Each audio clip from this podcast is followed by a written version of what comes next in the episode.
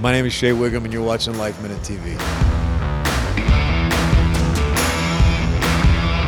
I feel so lucky to be in this film and to be in this cast. Um, like heavyweights, like and, and, and some people that maybe audiences aren't as familiar with. And everybody's a revelation and a discovery in it, and everybody's work is. I mean, I'm I'm like you know I'm an actor's actor, so I was just so happy on set every day watching everybody kill it. I have been incredibly lucky in my career so far that I've worked with insane people like Annie and, and, and Shane are in. Usually what I observe the most when I'm on set with people I really admire is how they handle themselves on set.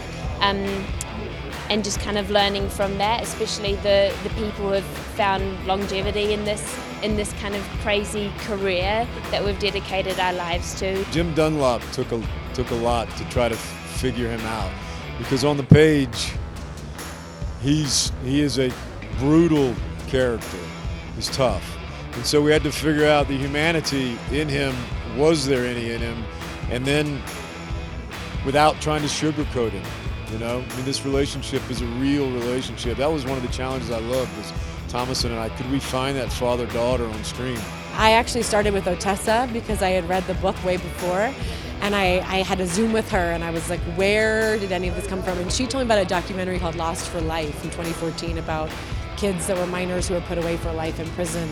And that was such a great place to start. Talk about getting myself into the mindset of this thing. You know, I feel like the pandemic was a reset for a lot of people and for a lot of ways. And whereas I might, uh, and actually had come here to this festival before and focused a lot on how scary it all was, I decided this time to just let myself feel really excited. And I'm really happy to see everybody, and I'm really happy to be here. And I think making movies is a wonderful thing to do. And I think supporting movies is amazing, and thank you everybody for doing that.